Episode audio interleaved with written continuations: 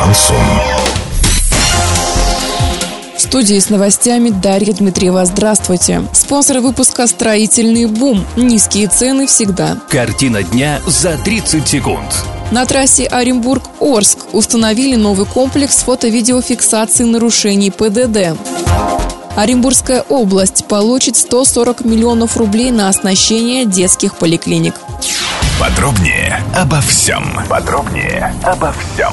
На трассе Оренбург-Орск установили новый комплекс фото-видеофиксации нарушений ПДД «Кордон». Расположен он на 35-м километре трассы. Этот комплекс записывает и нарушения о превышении скорости, выезд на встречную полосу и движение по обочине. Информацию о неоплаченных штрафах автолюбители могут получить на сайте госавтоинспекции и на портале госуслуг.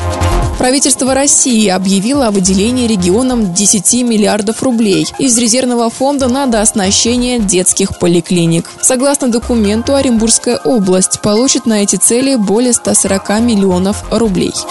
Доллар на выходные и понедельник 57.49, евро 70.81. Сообщайте нам важные новости по телефону Ворске 30 30 56. Подробности фото и видео отчеты на сайте урал56.ру. Напомню, спонсор выпуска «Строительный бум». Дарья Дмитриева, радио «Шансон Ворске».